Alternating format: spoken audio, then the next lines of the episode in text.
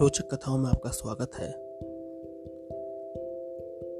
ये प्रोग्राम हमने इसलिए स्टार्ट किया है ताकि हम इसमें आपके लिए ला सकें कुछ पुरातन, कुछ नवीन कहानियाँ।